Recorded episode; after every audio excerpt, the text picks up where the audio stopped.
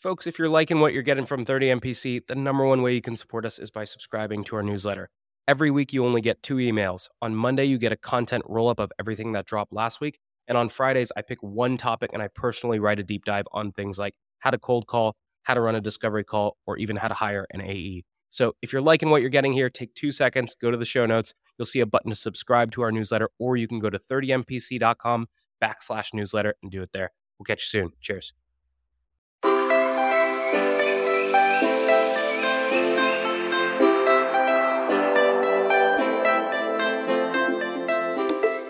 Morning, everybody, and welcome to this episode of 30 Minutes to President's Club. My name is Armand Farrokh. I'm here with my co host, Nick Cegelski, and today we have the one and only Mr. Will Allred, the one and only man behind Lavender. Nick, why should people listen? This was one of those episodes that actually made me rethink a lot of my prospecting emails. It made me think about nixing the thoughts email as my second step in a sequence. And it also made me think about the tone of the email that I'm sending. We spent a lot of time on the show talking about interest based CTAs and personalization, but Will actually gave me some stuff that's going to change the way that I prospect. So if you're looking for an advanced prospecting episode, this is a good one. Three, two, one. Thoughts on this episode? Today's tip to optimize your sales day is brought to you by Boomerang. If you get an email and the action required on that email is going to take you less than two minutes to do, do it on the spot. It's not worth adding it to your to do list, having to look at the item, remember what you need to do. That's going to take you more than two minutes anyway. So do it on the spot, get it off your plate. Now, we documented our best templates and tips to help you optimize your sales day with our friends at Boomerang, and you can get that documentation for free at the link in the show notes. This week's actionable prospecting tactic is from 6sense, who shows you the prospects who are most likely to buy so you can get more meetings with fewer activities. Personalizing cold emails requires you to only change the first paragraph in a trigger template.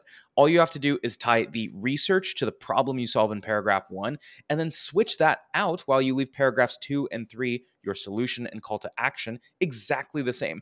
And so we are giving you six of these trigger templates with our partners at 6sense. The link is in the show notes. Today's deal acceleration tip is brought to you by Demandbase. If you want to save a ton of time as a salesperson and be more relevant, I recommend you prioritize your prospecting by those prospects who are showing buyer intent. It'll keep you from making a bunch of noise and reaching out to folks who aren't in market, and instead you'll reach out to folks who are in market. Now, we built a bunch of templates to help you prioritize, accelerate, and win with Demandbase, and there is a link to those wonderful templates in today's show notes.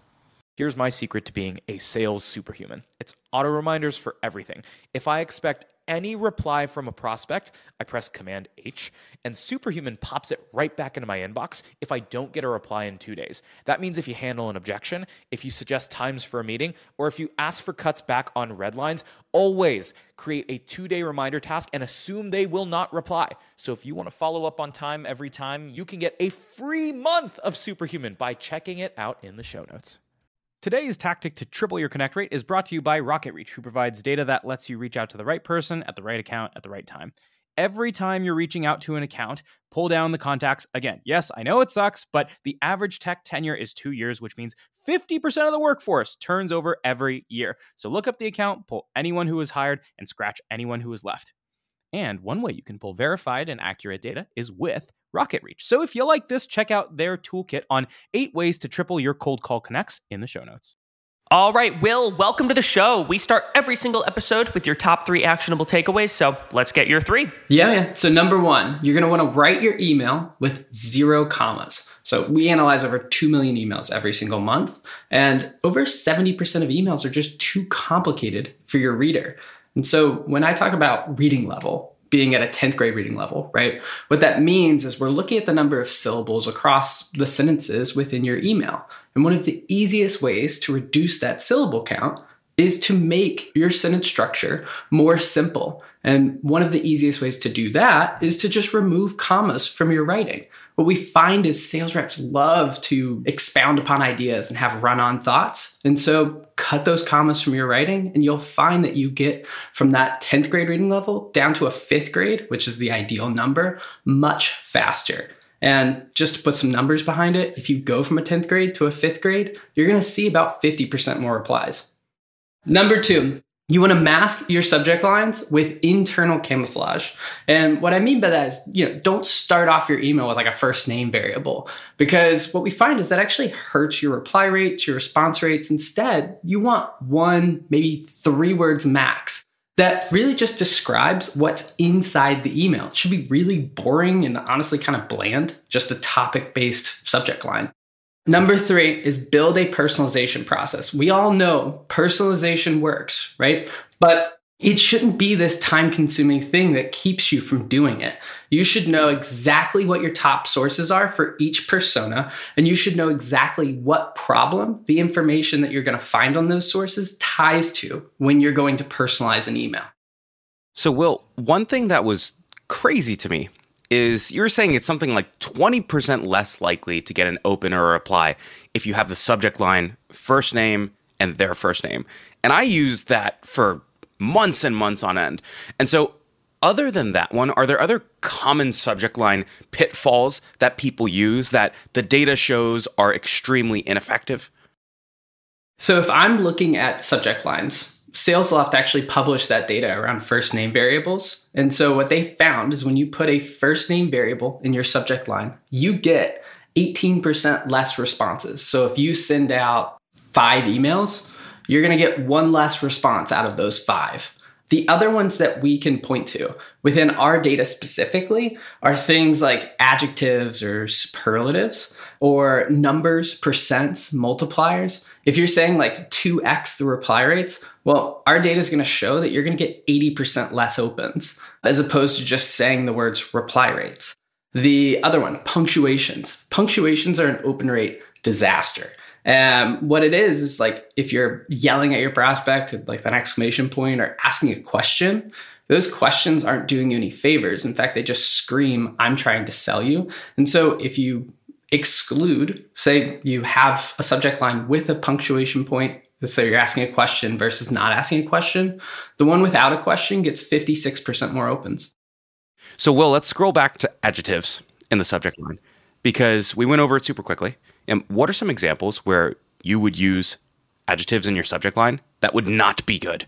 So, say I'm using the reply rates example, right? So, if I say better reply rates, that's going to hurt your chance of getting that response and that open. It's because you on the other end, right? If I write an email that says better reply rates, you kind of just know out of the like gate that you're about to get pitched or sold to.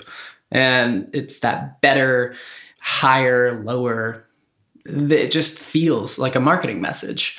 The other one that I didn't actually include was commands. So if you use like a verb to start, like maintain better response rates or improve XYZ, those things also tell your reader that it almost feels like marketing message. It feels like automation. It doesn't necessarily feel like somebody showing up to have a conversation with me. So we know what not to do. So we're not saying improve email reply rates by X percent to get better, blah, blah, blah, blah, right? So what do we do instead? You write like two words that speak to the subject of the message, right? If I'm looking at a subject line that says, will improve your response rates by 2x, instead just reduce it down to its most simple like factors, which is reply rates. Or maybe I use template refresh, right? Maybe the original subject line was, will want to improve your templates. Just make it feel like an internal email. I wouldn't email anybody internally, will want to improve your response rates. I would just say template refresh because that ties back to a task item that I'm likely dealing with. And we think about how people are going through their inbox. Their inbox is essentially a to do list. And so when your subject line doesn't feel like a to do list item, it triggers to the person on the other end that it's probably something that doesn't necessarily belong within their priorities. Well, you're making me think about the personalized emails that I've been sending today. One of the things that I've learned is okay, I should never be selling in the subject line, but I suspect that my sales emails today, the subject line still is triggering the, oh, this is a sales email. Because what I've typically been doing in my personalization is like, let's say I'm prospecting Armand. I'll look up Armand and I'll find out, oh, he was a college wrestler and he actually was a decent wrestler. And okay, I'm going to make the subject line wrestling and I'm going to tie the sport of wrestling to the problem that my thing solves. Maybe he's wrestling with his sales reps to get them to pick up the phone and make cold calls. And what it sounds like you're saying is because wrestling certainly doesn't sound like a to do list item for Armand, even though it might get his attention, the second he sees that, like the sales trigger is up for him. Am I getting all of that right? Yes. And so when I coach people on how to approach email writing, subjects, etc., I actually stray away from the more personal type information. And it's not because it's not effective or you know interesting or catches their attention it's because it's really hard to scale. You know if i'm looking at somebody's hobbies and trying to personalize 20 plus emails a day it's not going to be effective. I'm going to have to come up with like a google spreadsheet of here's every possible hobby on the planet and how you could tie it back to what we do. And in reality you know where this person's at where their mindset is is they're in their to-do list. They're fighting fires all day, right? And so if I can just show up, say I understand your particular challenge, what's going on based off of some external clues, and try to have a conversation with you about that, that's going to be much more effective in the long run. Well, what's really fascinating about this is like I'm a big fan of like I want to reduce the amount of brain power it takes for me to put out like really high quality stuff. And in that scenario that I just gave, like you're right. It's really hard. It's easy to tie wrestling to something, but if Armand was a big golfer, I'm not going to be like, you must feel like beating your salespeople over the head with a golf club to get them to make calls. like it just it's it's too hard. It's a lot of mental processing, and so I can just switch that subject line to something that's about the second half of the segue, basically what I tied the personalization to. And then the cognitive power that I need to actually put together 20 personalized emails is far less. And it doesn't trigger that, oh shoot, this is a a sales email in the person's brain. Even if you don't go all the way down to the level of, oh, Armand was a wrestler, Nick was a wrestling coach, whatever it might be.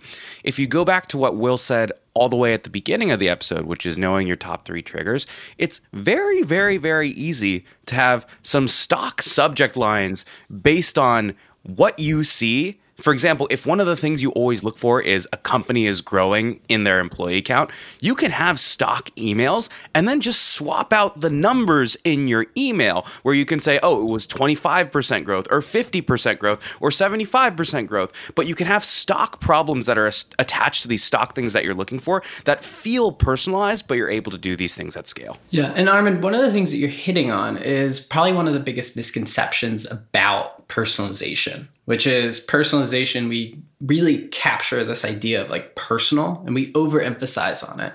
When in reality, when we should be talking about personalization, is it's really just having a valid reason for showing up and interrupting them within their to do list. And so, my favorite framework, the way that I like to show up is one, create some context, but two, tie that context for how I got there back to a problem immediately so that they know this is going to be a relevant conversation. And so for each persona, it's a byproduct of going through and understanding what problems you solve for them, what the external triggers are that showcase that they might have those problems, and then building a process around finding that information. That's how you quote scale personalization. It's not you know some magic recipe. It's literally just you have these problems we can solve those problems. So on the point of like the personalization one of the things that you put in the prep doc is it's really hard if not impossible to book a sales meeting if your email doesn't even get opened. And there's two things that impact the email open. It's the subject line and then the preview text because those are the things that the person sees before opening said email. And it sounds to me like you've got some ideas around like what you do preview text wise, maybe tied to personalization. And I'm, I'm sort of curious, like, what is the best practice as it relates to what I should be putting in those first 70 or so characters that the person sees before the email gets opened? Yes. So, my point on open rates, right? So, your open rates are dependent on two main things One is the subject line. And so you're masking it with this internal camouflage so that you keep their guard down and they just sort of glance over it and they say, Yes, that's a topic that is top of mind for me. And then they see the preview text. And what the preview text needs to say is, Armand, this email is for you specifically. And the way to approach that is to start with an observation. I think Josh Braun refers to it as an observable truth, right? It's just a fact. What it does, it's the same thing as though I pick up the phone and I call you. If I don't say, hey, this is Will at Lavender, right? You're going to wonder the entire time I'm talking at you, who is this, right? And so what I do within an email context is I start with, here's the information I found and where I found it right? I saw on your LinkedIn that the company is growing X percent this quarter. It just it sets the stage for them to absorb whatever it is that you're going to say after. The next thing you do is you start to tie that to a challenge or a problem that they have. That is how an effective cold email should start, how it should be written, because the person is going to see the subject line. It's going to tell them what the email is basically about. And then they're going to see the preview text and they're going to say, oh, this email was actually written for me. I'm curious about how you describe the problem because I've seen it done in all sorts of different ways. I've seen like the billboard where it's like VPs of sales absolutely and utterly hate asking their sales reps to put information in the CRM. And I've also seen people be like way too meek about it. And then I've also seen people not even talk about the problem and just say, we increase open rates 98%. Where do I describe the problem and how? Yeah, so the problem comes right after the observation, which you're basically just outlining your logic for how you got there.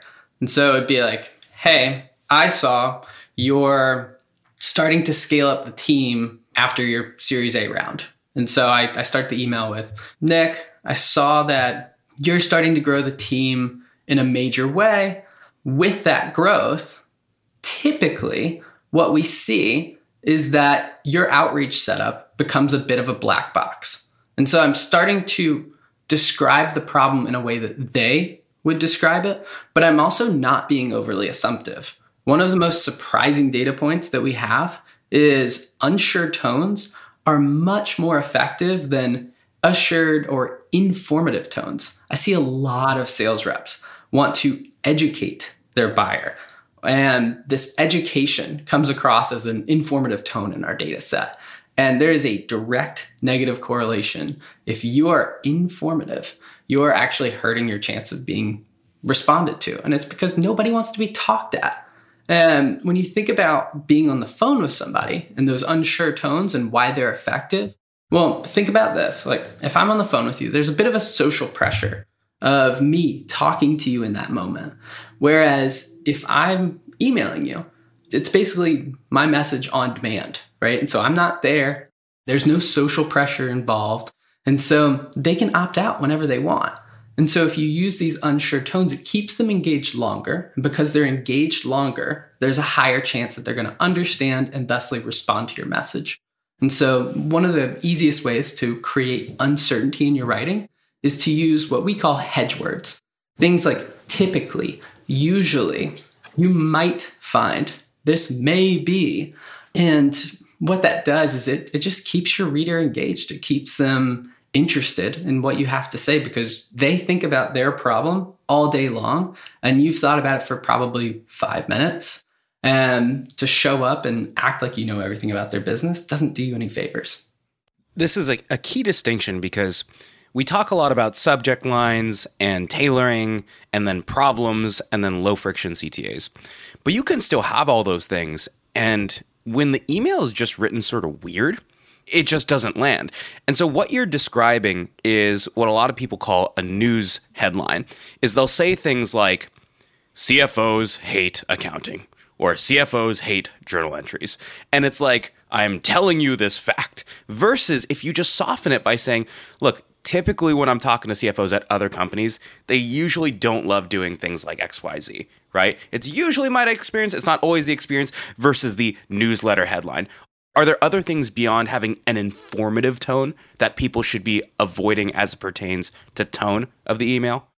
Another interesting data point that your readers might not think about too often, you kind of hit on it with low friction CTAs. We see when you ask more than one question in an email, your response rates start to tank. You can actually write an email with zero questions and get just about as many responses as you can with one question. Now, two, zero performs way better than two. And so, one of the main questions you're probably thinking right now is how do you write a CTA with zero questions? Well, you use unsure tones. You say, if that's interesting, let's connect. You're basically laying out a problem. And so, if it invites response, they're going to respond to you. There's an assumption that you want a response. You know, you said something really interesting earlier about the longer you can get them to stay on the email, the higher chance they have of actually understanding what it is you do and the problem that you solve. And I want to talk about that in the context of email, but I also want to say in the context of all of sales, like in your entire, once you get somebody in a sales cycle, oftentimes sales are won and lost not because of starvation, meaning the prospect doesn't have enough information given to them about your thing, but because of indigestion, meaning you give them so much stuff, or the stuff that you do give them, they don't actually understand. In order to win a sale, the customer actually has to understand the information that you're presenting to them. And so when you do things like after a first meeting with a customer, send them 15 case studies of a bunch of irrelevant customers, and then expect them to go through them and actually understand and connect how those case studies relate to the problem you solve. Like, it doesn't get the job done. Your job as a salesperson is to do the digestion and the understanding of all of the ways that you know you can help them for them. Otherwise, they get overwhelmed and actually resist on stuff. Um, and so I'm curious to hear from you. Are there any other strategies that I could incorporate into my, my emails to help the person spend more time on them and understand them more easily? It's an interesting way you phrase that question. How can I get them to spend more time with me? Well, one of the easiest ways to get them to spend, I guess, a higher percentage of the required time is to just shorten your email.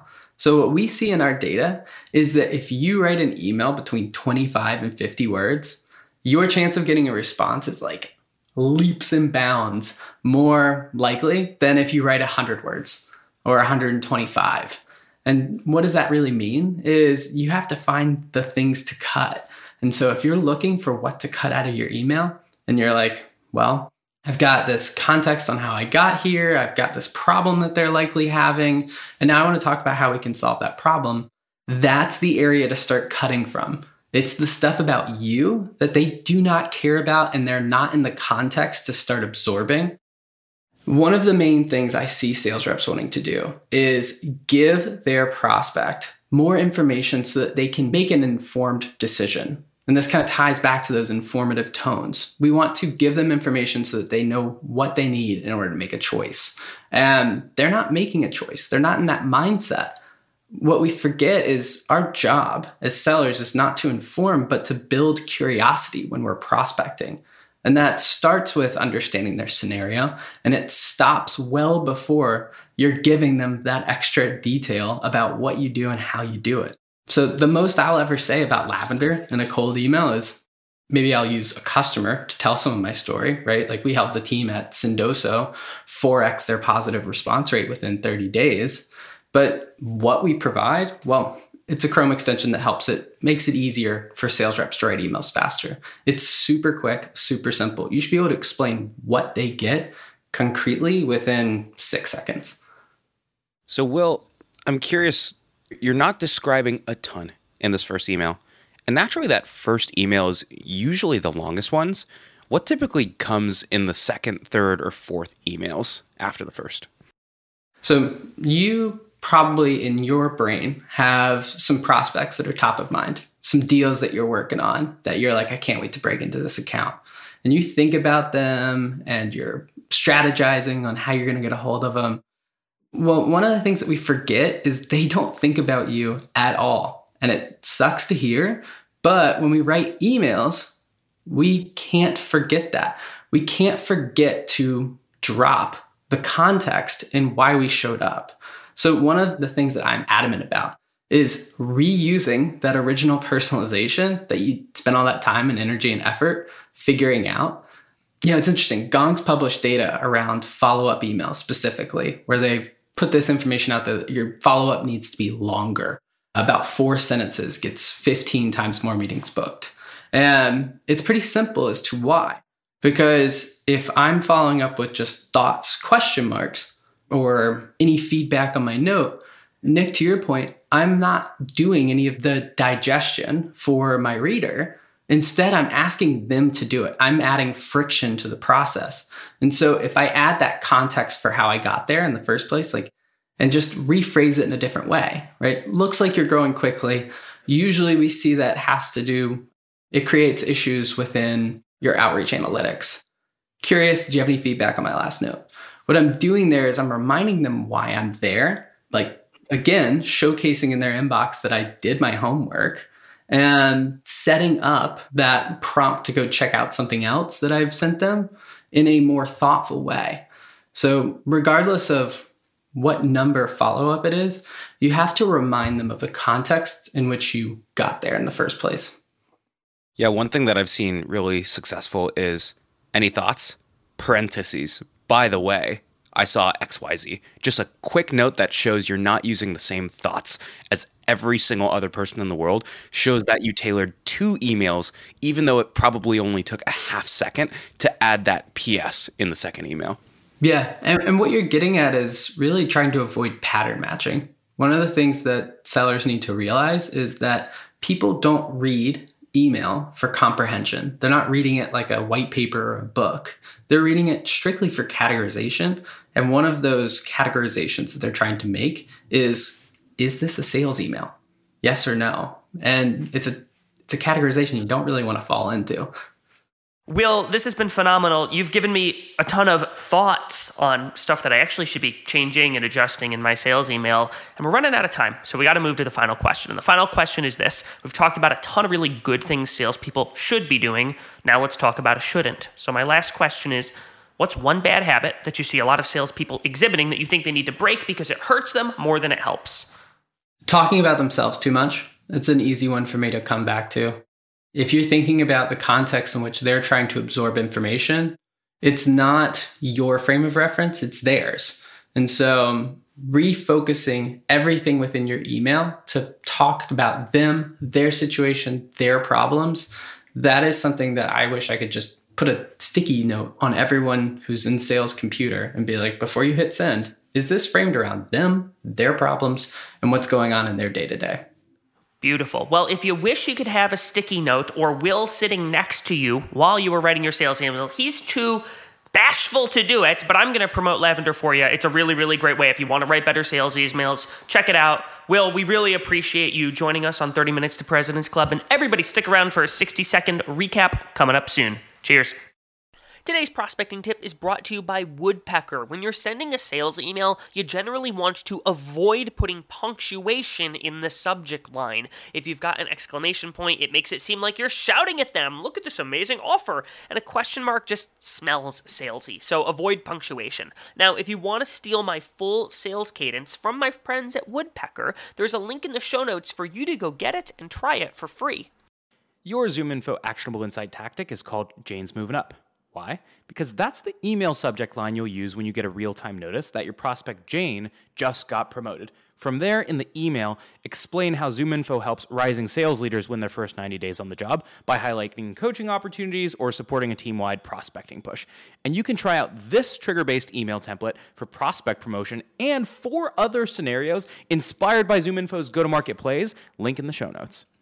Today's deal acceleration cheat code is brought to you by Pipedrive, which is a CRM built by sellers for sellers. The best way to drive your pipeline forward is to every single day pull up a list of all of your open opportunities and look at each opportunity by stage and think, what can I do today that will increase my likelihood of winning this deal? That's how you keep your ops moving forward in between meetings that you have on the calendar. Now, we documented five cheat codes that can help you cut your sales cycle in half with Pipedrive. There's a link in the show notes to steal them. Your top four takeaways from this episode with Will Allred include number one, no first name, first name in the subject lines, and also no commands in the subject line. Number two, when you're thinking about tone in your emails, that tone should not be informative. you should be using unsure tones instead. Number three, never ask more than one question in an email. Your reply rates will go through the floor.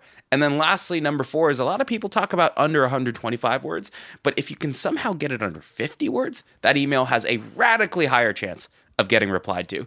Nick, how can people help us out here? Well, there's one place where I do not want you to use an unsure tone, and that is when you are writing a review of 30 Minutes to President's Club. If you would be so kind as to go onto your favorite podcast platform, I like Apple Podcasts, go on, write some nice words about me and Armand, and it would warm my heart and give me something to do on those lonely weekend evenings. Thanks for listening. We'll see you next week on 30 Minutes to President's Club.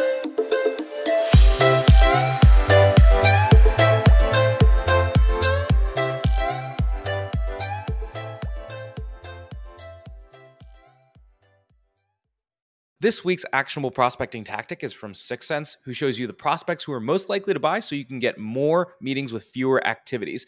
Personalizing cold emails requires you to only change the first paragraph in a trigger template. All you have to do is tie the research to the problem you solve in paragraph one, and then switch that out while you leave paragraphs two and three, your solution and call to action, exactly the same. And so we are giving you six of these trigger templates with our partners at 6sense. The link is in the show notes. Today's deal acceleration tip is brought to you by Demandbase. If you want to save a ton of time as a salesperson and be more relevant, I recommend you prioritize your prospecting by those prospects who are showing buyer intent. It'll keep you from making a bunch of noise and reaching out to folks who aren't in market, and instead you'll reach out to folks who are in market. Now, we built a bunch of templates to help you prioritize, accelerate, and win with Demandbase, and there is a link to those wonderful templates in today's show notes.